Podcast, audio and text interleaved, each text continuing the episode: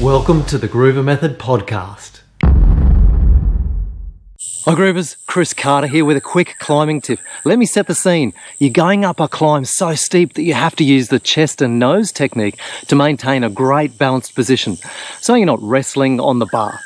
You're hip hinging and lowering that chest, and your bum is forward towards the nose of the saddle, chest and nose. But here's the problem.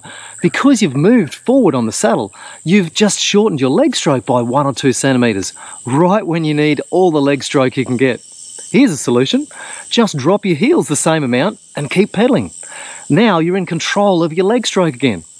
Maybe you avoid going forward into that balanced position altogether because you have difficulty pedaling with a shortened leg stroke. Go for the position and just drop your heels one or two centimeters. Easy. Give it a try. As you get better at it, you'll find more opportunities to put it to use to help you climb better. And that can only be good.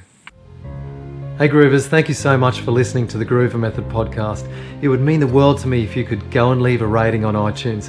Word of mouth is what makes my wheels go round.